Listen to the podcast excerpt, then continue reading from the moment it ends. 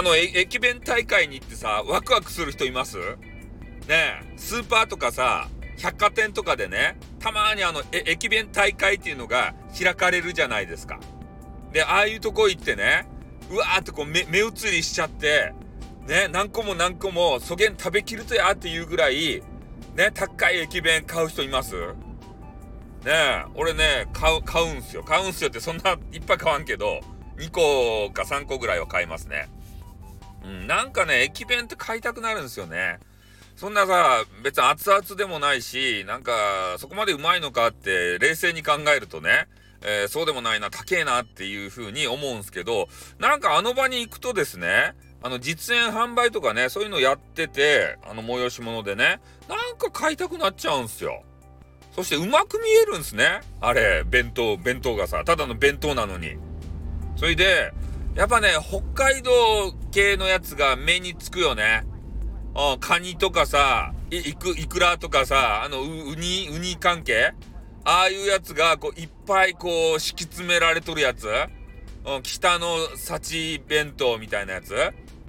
北の海の幸弁当みたいなやつ？あれちょっとやっぱ北海道せこいっすよね。うん。あれ結構ね、高級食材やけんさ、マネー取れるやんああいうのがね、ちょろちょろっと入った、ホタテもあったね。ホタテ。ね、刺身がプリッと入って。ね、そういうのが入ってさ、ね、いくらぐらい取るっちゃろか。もう2000円は取るよね。2000円では買えんよね。3000円は取るよね。あの弁当で。豪華弁当で。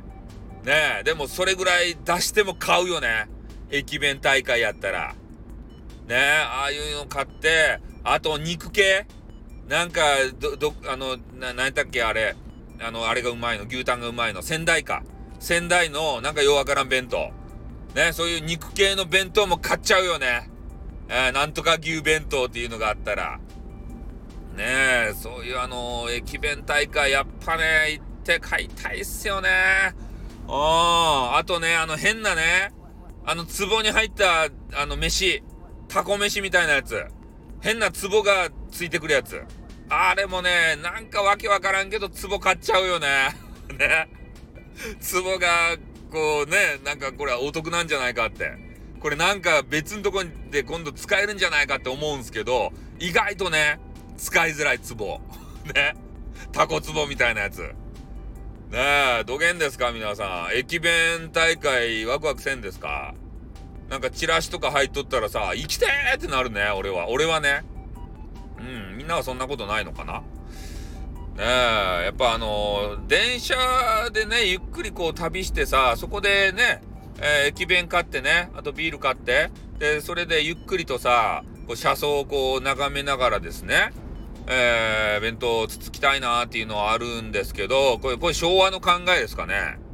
もう令和のさ、みんな、令和って何？一個飛ばしたけど、平成を飛ばしちゃったけど、ね令和の皆さんって言っても、令和今何年だ ?3 年、4年ですか ?4 歳？令和の皆さんって4歳、4、ねえ、4歳じゃ、4歳児じゃねえかって。ちょっと間違えましたけれどもね。うん。平成の皆さんとかは、もうそういう感覚ないんすかね？ああ。ね俺もうほんとさ、あの、寝台車とかさ、もう乗りたくてしょうがないんすけどね。あの、電車の旅。もう今の子たちで言うと、もう飛行機でビャーってね、もう1時間2時間で飛んでさ、で、旅先でね、えー、いろんなことした方がいいよとか、えー、そういう方たちが多いんでしょうかね。うん、我々はね、もうほんとスローリーなんですよ。